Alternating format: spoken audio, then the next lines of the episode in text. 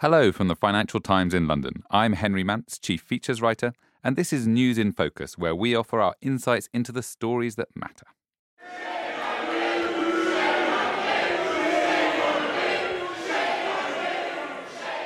Opposition MPs voiced loud protests after the UK Parliament was officially suspended this week. A court battle will now determine whether Boris Johnson's decision to suspend Parliament during the crucial final weeks of Brexit negotiations was indeed legal. Scotland's highest court ruled that it was not legal, but the High Court in London earlier ruled that it was. So the Supreme Court is now expected to issue a definitive opinion in the coming days. Here with me to discuss how all this plays into the Brexit debate and its longer-term impact on our democracy is Professor Sionaidh Douglas-Scott, an expert in constitutional law, and John Aglionby, Assistant UK News Editor. Thanks both for joining me. Now, John, can you first bring us up to date with where we are on Brexit and why Boris Johnson said he needed to suspend Parliament? Well, who knows quite where we are on Brexit, to be honest, because it is a complete mass of possibilities and unknowns. And Boris Johnson said he needed to suspend Parliament for reasons completely separate to Brexit. He says he wants to deliver on his bold and ambitious domestic agenda and that he needs a break from the current Parliament and then have what's called a Queen's Speech, where a government announces a full legislative programme, and his priorities are the National Health Service, the police, prisons, education, so, you know, big hot-button issues with the electorate. So he's saying it's nothing to do with Brexit and preventing a no-deal Brexit, but the opposition just don't believe that at all. And to give listeners some context, I mean, normally a prime minister who's come in over the summer, who's set out an agenda, might wish to have this formal restarting of the political process, said, these are the laws that I want to pass as prime minister. Exactly. He's completely within convention and history to have a formal break and then to announce a formal legislative agenda. What is causing the problem is that he's wanting to extend the period of suspension from 3 weeks to 5. And the opposition say this does not give them enough time to debate Brexit before October the 31st, which is the key date when, by law, the UK will leave the European Union unless there is a deal to extend the Brexit divorce process negotiations, or the UK revokes Article 50 and stays in. So in a way, it's a familiar tale of the British Constitution being set up one way and established practices being one way, and then you have the Brexit process laid on top with particular deadlines, which complicates matters and means that traditional instruments suddenly become actually very inconvenient or inappropriate from the point of view of the opposition. And not just from the opposition, but from the government, because if they're wanting to try and either steamroll a Brexit through, Boris has said he would die in a ditch rather than seek an extension, and he wants to deliver Brexit do or die. And so he's trying to finagle events to his advantages however he can, and he's decided that having this lengthier than normal suspension of Parliament is to his advantage. What he didn't realise was that the opposition have fought back. Sionaidh, from a constitutional perspective, how unusual is it that a prime minister, a government should have this kind of power to control how the legislature sits? Well, I think I'd say, firstly, I don't think it's completely in accord with history that Johnson has prorogued Parliament in order to bring forward a new session. This is the longest suspension since 1945. So that makes it rather exceptional indeed. And secondly, I think that the reasons given are not the normal reasons that would be given for suspending Parliament. I mean, normally it's simply to have a Queen's Speech and to bring in a new Parliament, but that was put into question by the judgment of the Scottish Court because they haven't been able to find clear evidence as to what the intent was here. John, what would Parliament be doing at this time if it were sitting? I mean, is there an urgent need? It's passed a law requiring a Brexit extension if there is no deal agreed with the EU by the middle of October. So the chances of a no-deal Brexit to some extent seem to have receded. What are opposition parties saying about the reasons to be there in Westminster right now? They're saying that they could, would, should be questioning the government over its preparations, for example, for a no-deal Brexit, and that if the government are not really doing the right things, then this would be an added reason to prolong the Brexit divorce process, to seek an extension from the European Union. So that's one thing. They're also wanting to be questioning the government over, how it's seeking a deal. And so it just doesn't believe that Boris Johnson is being honest with them, and it wants more time to hold the executive to scrutiny. They're not exactly going to be doing a massive amount, but for them it's much more of a point of principle that they believe they're being lied to by the executive and that they want to be able to hold the executive to account. Sionaidh, can you explain to us why the two different courts, the one in Scotland and the one in London, have reached these different decisions about whether the decision to suspend Parliament was legal? Well, I think, to be brief, one Scottish court decided that the matter was justiciable. It was a matter that the courts could decide upon, and the High Court in London decided that it wasn't. I don't think there's a great deal of difference between Scottish law and English law on this point. In questions of judicial review of what the administration is doing, the legal principles they apply are very similar. So the Scottish court took the position that there was no clear reason, there was no evidence backing up the fact that this was simply in order to prepare for a Queen's Speech. Whereas the English court, the High Court, said, well, we just don't look at these matters.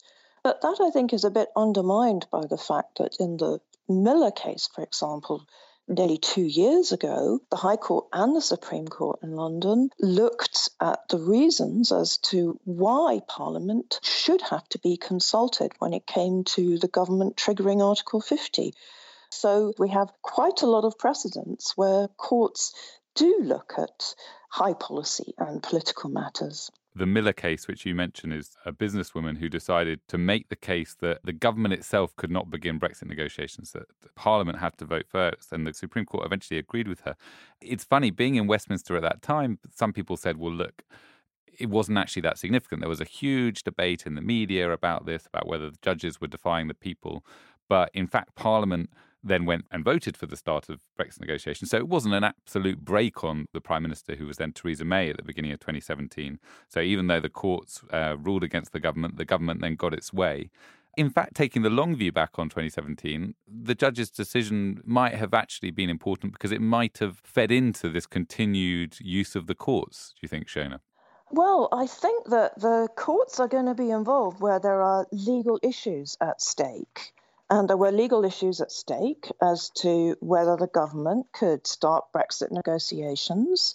That's not a matter of interfering in politics. That was simply a legal question because it was a matter of basically the termination of all EU legal rights that would be at stake if Britain leaves the EU.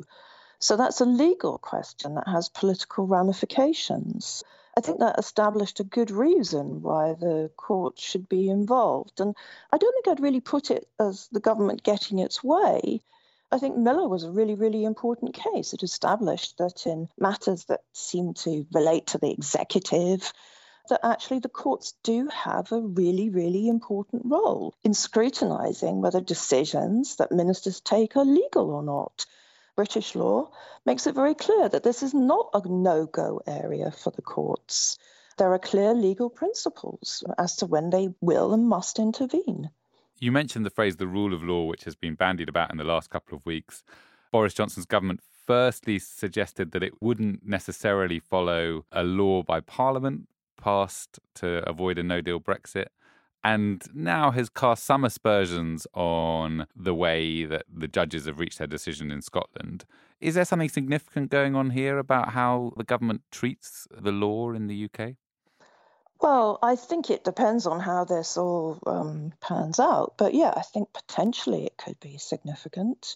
The rule of law is a very important principle. And in the British Constitution, parliamentary sovereignty and the rule of law are two key principles. And this goes right back to our 17th century settlement and the Bill of Rights. So if the government is potentially saying they're not going to follow a parliamentary statute, that is very, very serious indeed. And it's also rather ironic, given that one of the claims for Brexit was to take back control for Parliament. And if Parliament is going to be pushed out of the picture, then I think that undermines claims that the undemocratic EU was imposing itself, because in this case, parliamentary sovereignty is the bedrock of our constitution, has been for many hundreds of years.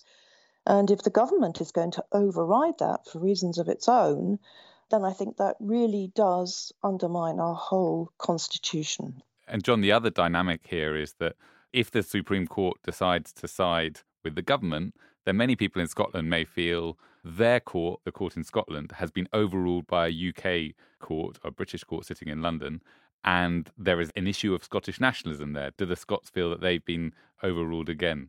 Yes, I think that is an element of what's going on here.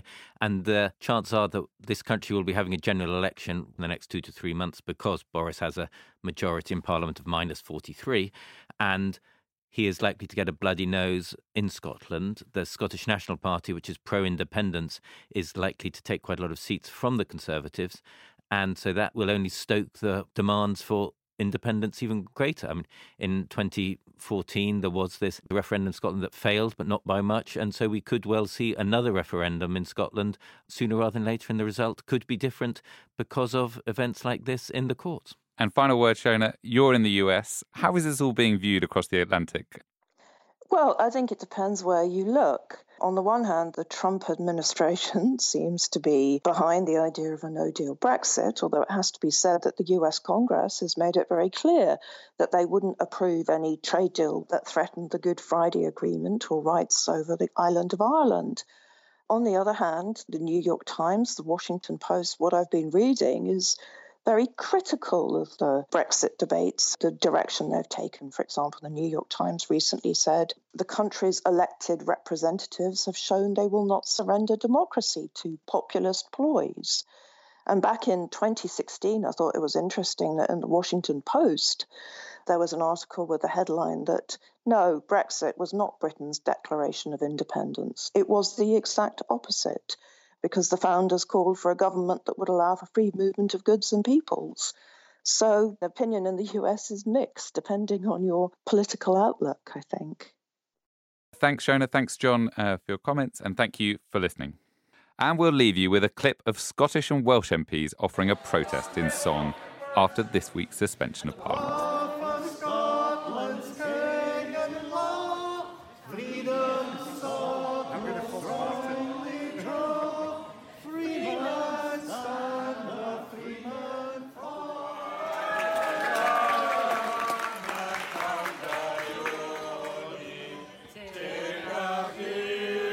Don't forget, if you missed our episodes on the changes at the heart of the Saudi oil industry, how Google uses your data, or Italy's new political alliance, you can find them all on the usual podcast platforms.